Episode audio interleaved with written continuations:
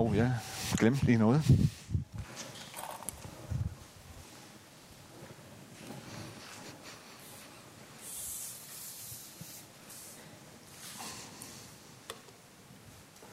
Før øh, vi gik ind i adventstiden, startede vi med at se på øh, det, som vi kalder for kompasset, øh, som vi har her i kirken, øh, som er at prøve at beskrive, hvad det er, vi tror, øh, Gud har bedt os om at gøre som kirke.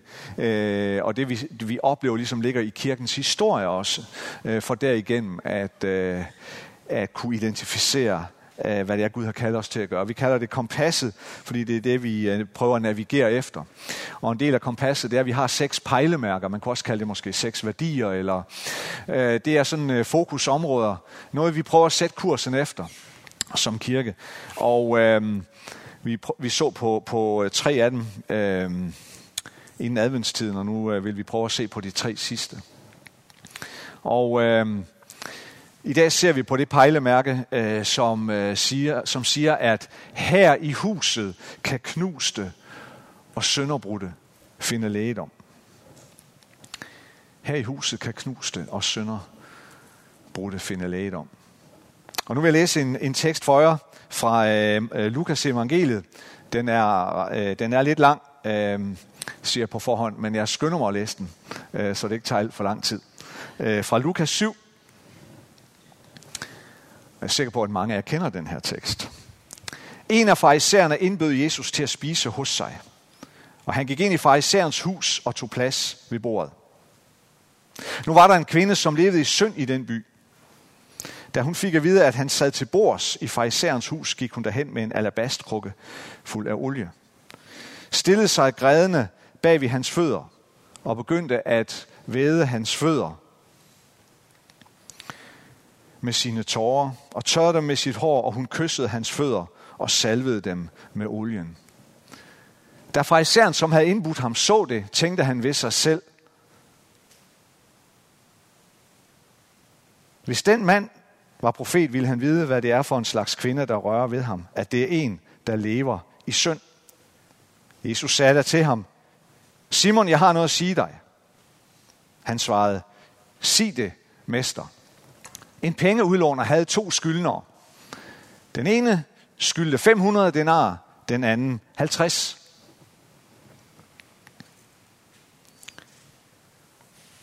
Da de ikke havde noget at betale med, eftergav han dem begge deres gæld. Hvem af dem vil så elske mest? Simon svarede, den han eftergav mest, ved at tro. Jesus sagde, det har du ret i. Og vend mod kvinden, sagde han til Simon. Ser du denne kvinde? Jeg kom ind i dit hus, du gav mig ikke vand til mine fødder, men hun har været mine fødder med sine tårer og tørret dem med sit hår. Du gav mig ikke noget kys, men hun er blevet ved med at kysse mine fødder, siden jeg kom herind. Du salvede ikke mit hoved med salve, men hun har salvet mine fødder med olie. Derfor siger jeg dig, hendes mange sønder er tilgivet, siden hun har elsket meget. Den, der kun får lidt tilgivet, elsker kun lidt. Og han sagde til hende, dine sønder er tilgivet. De andre ved bordet begyndte at tænke ved sig selv, hvem er han, som en tilgiver sønder? Men han sagde til kvinden, din tro har frelst dig. Gå bort med fred.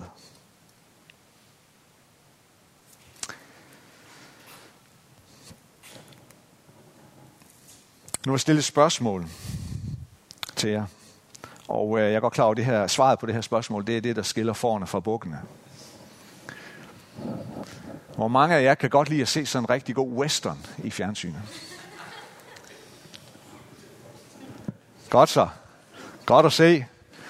Jeg frygtede, at jeg ville stå her helt alene med hånden i vejret, og sådan, og, fordi jeg var bange for, at der var nogen, der ikke turde bekende. Men det er dejligt at se øh, jeres ærlighed. Jeg har en svaghed for øh, westerns. Det er jo det, man i gamle dage kaldte cowboyfilm. Ikke? Det, er også, det, er, det, er, det er ikke en svaghed, der deles af min kone, det bliver jeg nødt til at sige. Det er... Øh, jeg røber ikke for meget af vores privatliv ved at sige, at øh, det er ikke den slags film, man ønsker at se fra ledelsens side. øh, så så hvis vi, skal, hvis vi gang imellem skal se en film på Netflix sammen, så, så skal vi starte i god tid. Det kræver lange og svære forhandlinger at finde frem til, hvad det er for en slags film. Mona er mere til sådan, dem, hvor vi føler noget, og hvor vi skal græde lidt. Og sådan. Øhm, det kan godt være, det er generelt, det skal jeg ikke. Ja, det, øhm, det, det er det måske nok, jeg ved det ikke. Men, men, øhm, øhm, men hvis du kender til western, så det, det, det gør de fleste af, så prøv at, prøv at forestille dig den her. Det er sådan en klassisk western scene. Den foregår inde i en saloon, og der er masser af mennesker derinde, og der er liv og glade, glade dage. Der bliver spillet musik. Der sidder sådan en pianist og spiller på sådan et forstemt klaver. Der. Dik, dik, dik, dik.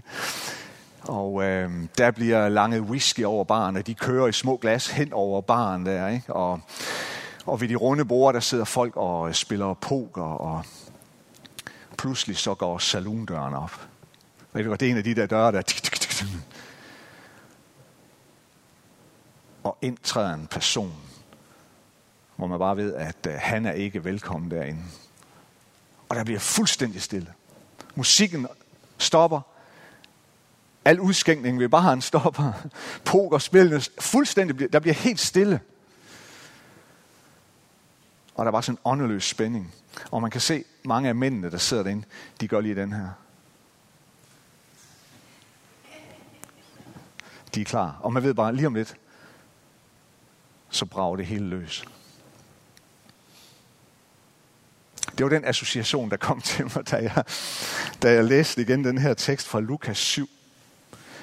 Fordi der er lidt af den her sådan stemning, den her fortættethed.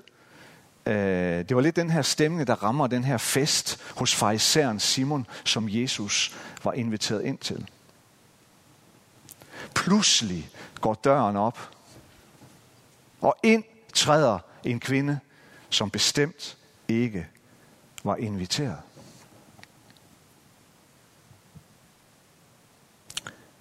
Ind træder en, som de andre bestemt ikke ønskede at se i deres midte.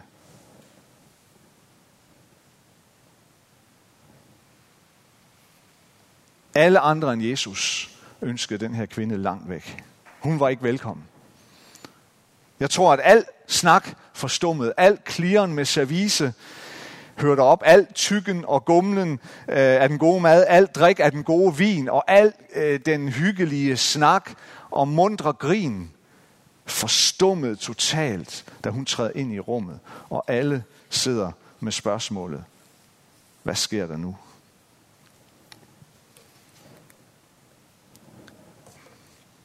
Stedet er et rigmandssted. Det er hos en mand, der hedder Simon. Han er fariser, en fornem religiøs mand, en leder, en rig mand, med rige og magtfulde venner. Han har inviteret til fest, og stedet er sikkert fyldt med fine og fornemme folk. Og mange af dem var klædt i den her specielle klædedragt, utvivlsomt, som farisæerne gik med. Sådan uniformen. Så alle kunne se, hvem de var. Så alle kunne se, hvor fornemme og fromme de var. Ud fra en eller anden tro på sikkert, at helligheden og fromheden lå i klædedragten. Eller den lå i, at alle kunne se, hvor fromme de var. Og farisæeren Simon, han har så af en eller anden grund inviteret Jesus. Og som sagt, så dukker den her kvinde op. Og det eneste, vi får at vide om hende, øh, hvem hun er, det er, at øh, hun er en kvinde, som, som der står, levet i synd i byen. Måske en prostitueret. Alle vidste i hvert fald, hvem hun var, og hvordan hendes liv så ud. Og hun går direkte hen til Jesus. Havde hun mødt ham før? Det ved vi ikke noget om. Men sandsynligvis ikke. Men hun har uden tvivl hørt om Jesus. Hun har hørt rygterne om ham. Hun har hørt om, hvad Jesus gik omkring og gjorde og sagde. Og der går hun ind, og så går hun direkte hen, og så stiller hun sig bag ved Jesus. Det er sådan lidt underligt, ikke? Hvis det er Jesus, hun vil møde, så stiller hun sig bagved af en eller anden grund. Ikke foran ham, men bagved. Som en, som, som en form for respekt måske. Som en oplevelse af, jamen, jeg er jo ikke velkommen her. Jeg er jo ikke værdig til at være her. Jeg er ikke værdig til at stille mig der foran Jesus, så jeg stiller mig her bagved. Kan jeg dog bare være i nærheden af ham?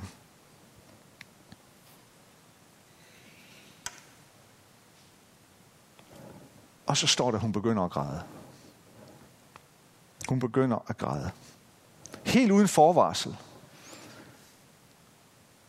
Helt uden at hverken hun selv eller Jesus har sagt noget som helst endnu. Hun står bare der bag ved Jesus. Og så begynder hun at græde. Og det er ikke sådan bare en lille, stille snøften. Nej, hun storgræder. Tårerne vælter ud af hende. Tårne triller ned af kinderne på hende og løber ned af hende. I en sådan grad, så tårerne falder ned og rammer Jesu fødder. Så, så, så hans fødder bliver helt våde.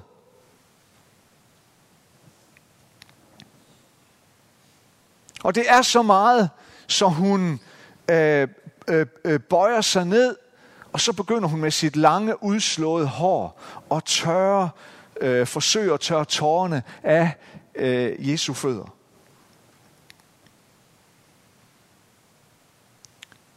Men jeg tror ikke, at det var nogen planlagt, indstuderet procedure fra hendes side. Jeg tror, det skete helt spontant.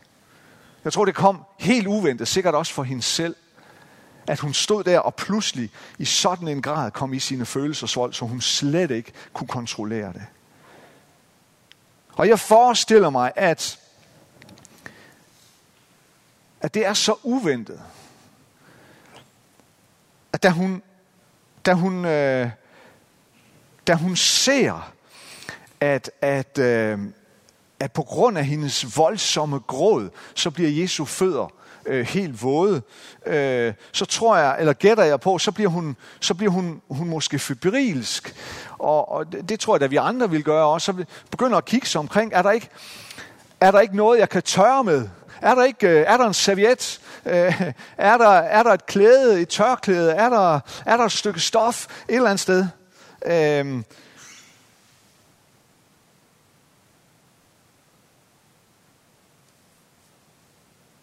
Men der er bare ingen, der hjælper hende. Ingen rækker hende noget. Har du prøvet at blive overmandet af dine følelser, så nogen kommer og rækker dig et, en uh, Kleenex eller uh, et lommetørklæde?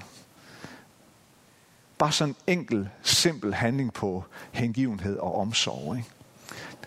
Det møder den her kvinde ikke. Ingen hjælper hende. Ingen rækker hende noget. Nogle er ligeglade, andre er sure, andre er vrisne, andre er forarvede, andre er fordømmende, nogle er bare afventende og trækker på skulderen. Til sidst har kvinden ingen anden udvej end at bøje sig ned og så bruge sit lange hår til at tørre Jesu fødder med. Sikkert ikke fordi hun ønskede det, men det var det eneste hun havde, og jeg, jeg tænker vel, hun har siddet der på sine knæ.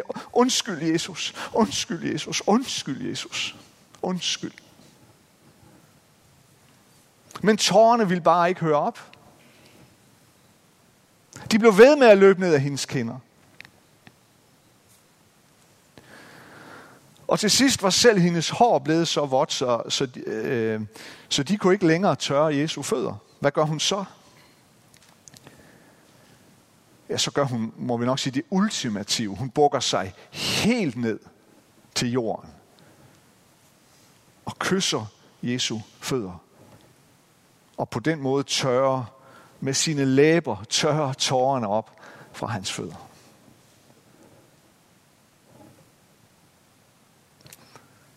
Og så tager hun den krukke med olie, som hun har medbragt. og med olien salver hun så Jesu fødder.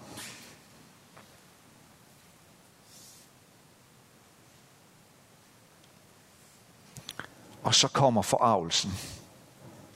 Så kommer vreden. Så kommer snærpeheden. Så kommer fordømmelsen hos de tilstedeværende. En fordømmelse og en vrede så tyk, som man næsten kan skære sig igennem den. Ikke mindst hos verden selv, Simon. Simon, som står og kigger på det der optrin, og så tænker han, ja, der kan man se. Jeg vidste det, nok. Jeg vidste det godt. Jesus er slet ikke den profet, han udgiver sig for at være. Jesus har ikke forstået noget som helst. Han har ikke forstået, hvad det er for et pinligt optrin, han er en del af. Han har ikke forstået et, et bræk af, hvad det er for en forfærdelig kvinde, der udfører det her pinlige optrin foran vores øjne. Jesus har ikke forstået en bræk af, hvor, hvor pinligt berørt vi alle sammen er af det her. Men Jesus fornemmer hans forarvelse, og så udfordrer Jesus ham. Simon, det er dig, der ikke har forstået noget som helst. Simon, du har ikke forstået noget som helst. Og hvad værre er, det er Guds rige, du ikke har forstået noget som helst om. Det er Guds nåde. Det er Guds tilgivelse. Det er Guds grænseløse kærlighed, du ikke har forstået noget som helst om. Og du kalder dig religiøs leder for andre. Du siger, at du har forstået skrifterne bedre end de fleste andre. Men jeg siger dig, at du har slet ingenting forstået.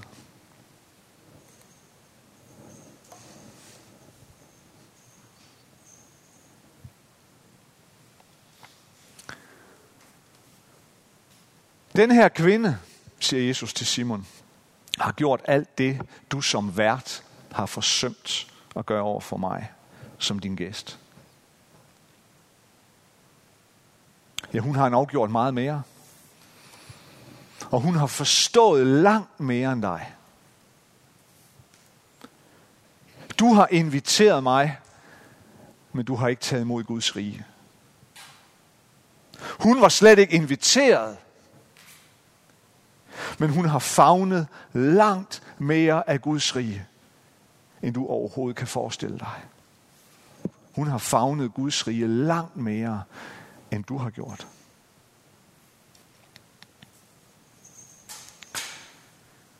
Jeg synes personligt, at øh, den her beretning er en af de allersmukkeste i evangelierne. Den er på en gang så smuk og så voldsom, og så dramatisk, og så skøn. Den viser os noget om, hvad brudhed er. Den viser os noget om, og fortæller os noget om, hvad synd er. Og hvor alvorlig synd er, og i hvilken alvorlig forfatning den stiller os mennesker i. Men den siger i høj grad også noget om Guds næsten ubeskrivelige kærlighed og noget og tilgivelse.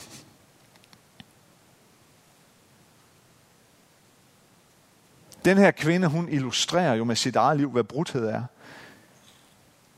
Vi ser ind i hendes liv, vi ser, hvordan det ser ud, og hvilke konsekvenser det har. Men vi ser også, hvad der sker, når et menneske pludselig føler sig omsluttet af den her totale kærlighed fra Gud. Bliver mødt med Guds ubeskrivelige nåde og tilgivelse.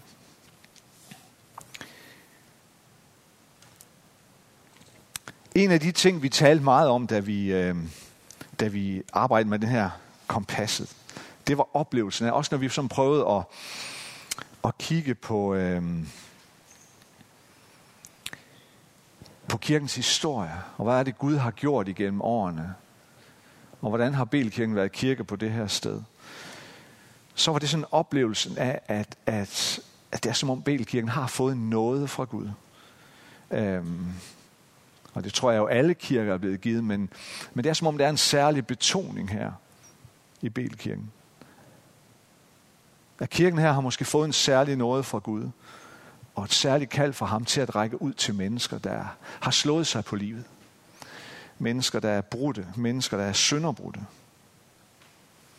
Måske en særlig noget til at være et fristed. Hvor mennesker med oplevelsen af brudhed og synder knusthed, hvis man kan sige det sådan, kan komme og være. Og bare være.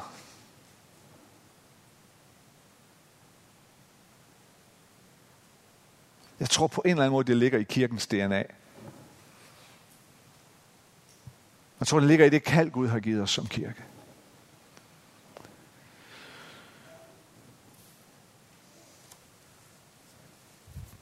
Da Mona og jeg begyndte at komme her i Belkirken tilbage i 2006, der kom vi også med sådan en brudhed. Ikke på samme måde som kvinden her, men oplevelsen af at, at have slået os på livet og på tjenesten. Og har, vi har været i en kirke, hvor, hvor, hvor, der, hvor, der, hvor der var blevet en splittelse. Og, og mange af jer kender historien. Øh, og hvor jeg jo endte med at sige op, og, øh, og var helt øh, på mange punkter ødelagt. Øh, troede aldrig, at jeg skulle være præst igen. Øh, og så får jeg et andet arbejde, og så begynder vi at komme her i Belkirken, søger lidt tilbage til de her baptistiske rødder, som vi jo begge to er opvokset i. Øh, for det var det, vi kendte. Og vi kendte øh, en hel del her. Og, og vi kom som de der sådan sårede mennesker, og satte os på en af de bagerste bænker, sådan, ej, det var mest mig, der havde armen over kors, tror jeg. Øhm, men sådan i hvert fald sendte jeg der signal, I skal ikke spørge os om noget, for vi er såret. Og det var der så heller ikke nogen, der gjorde. Vi fik lov at være. Vi fik lov at sidde. Og øh, langsomt så tog vi øh, arbejder os op på næst sidste bænk, og, og tredje sidst, og så videre. Og vi fik bare lov at være.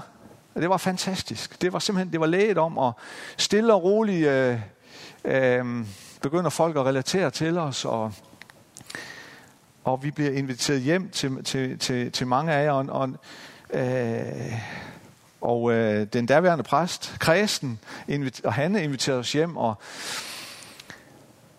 og Kristen begyndte at spørge, hvad så, hvornår skal du være præst igen? Og så sagde jeg, det skal jeg aldrig.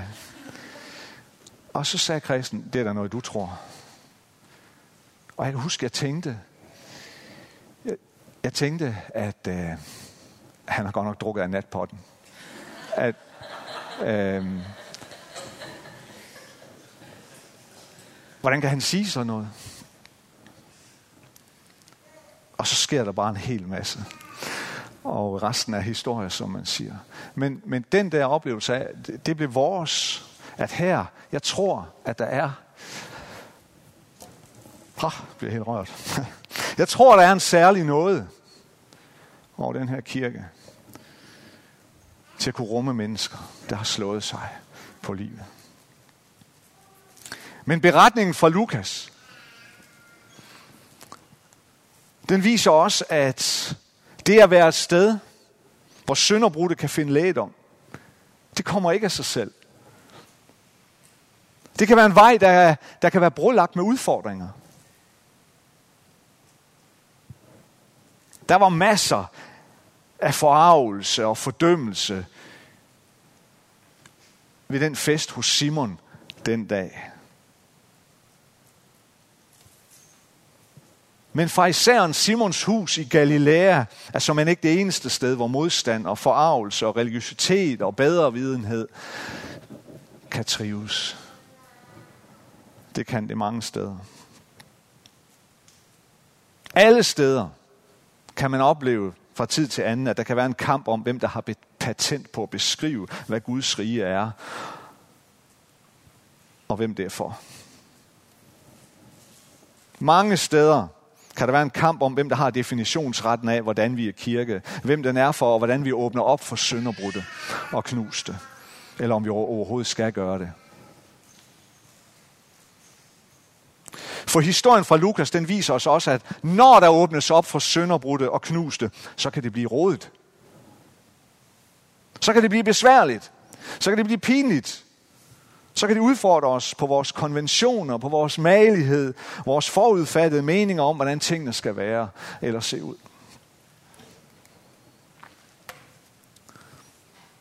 Derfor så er beretningen fra Lukas 7 også et kald til at være kirke.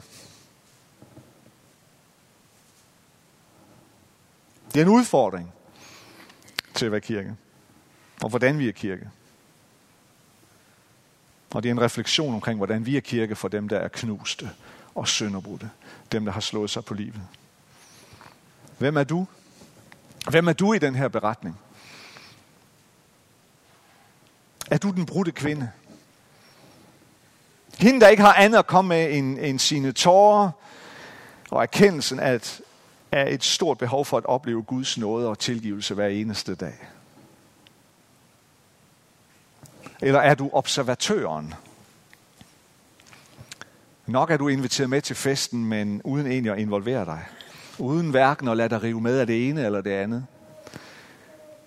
Eller er du den religiøse? Den, der nok ved, hvad der er rigtigt eller forkert, og som hurtigt ser, om mennesker opfører sig rigtigt eller forkert. Eller har du helt trukket dig? og siger nej til enhver invitation, for det er bedst at være på afstand.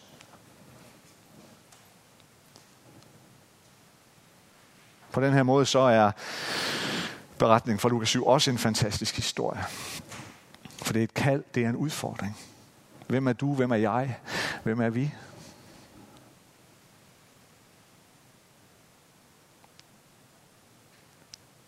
Der er mennesker lige uden for vores dør, Ja, måske er de endda inden for dørene i dag. Det ved jeg ikke. Men der er i hvert fald mennesker i dag, som oplever en lige så stor grad af brudhed som den her kvinde. Der er mennesker, der er lige så har lige så desperat behov for at møde Guds nåde og Guds tilgivelse.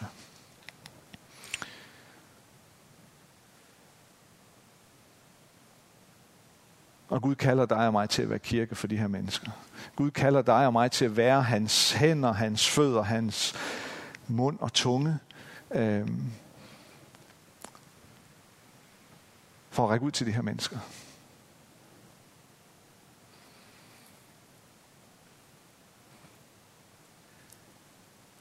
Jeg tror, at vi bærer på det her kald.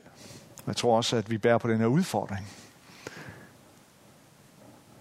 og kaldet til at, at bede den her bøn dagligt til Gud.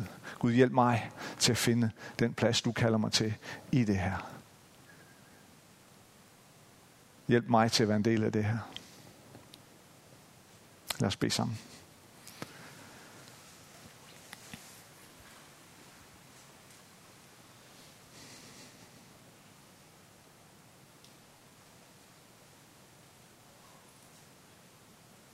Kære Jesus,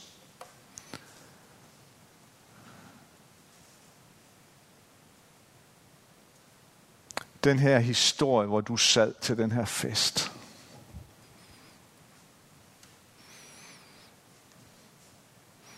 Den både kalder på os og udfordrer os. Den både inviterer os og sender os.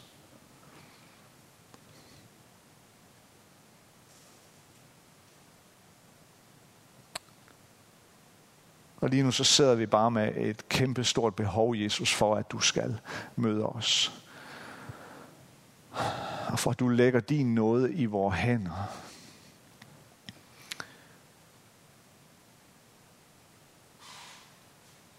Et stort behov for, at vi indser, hvor meget vi selv har fået tilgivet.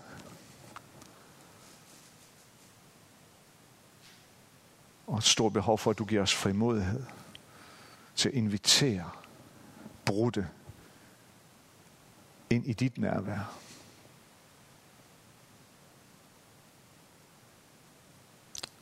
Kære far, må vi være sådan en kirke. i årene, der kommer. Der inviterer. Uden at forarves, uden at fordømme, uden at vredes, uden at irriteres.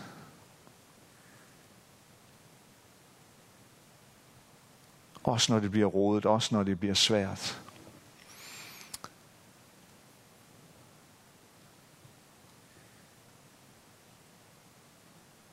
Hjælp os, Jesus. Til at blive lidt mere som dig.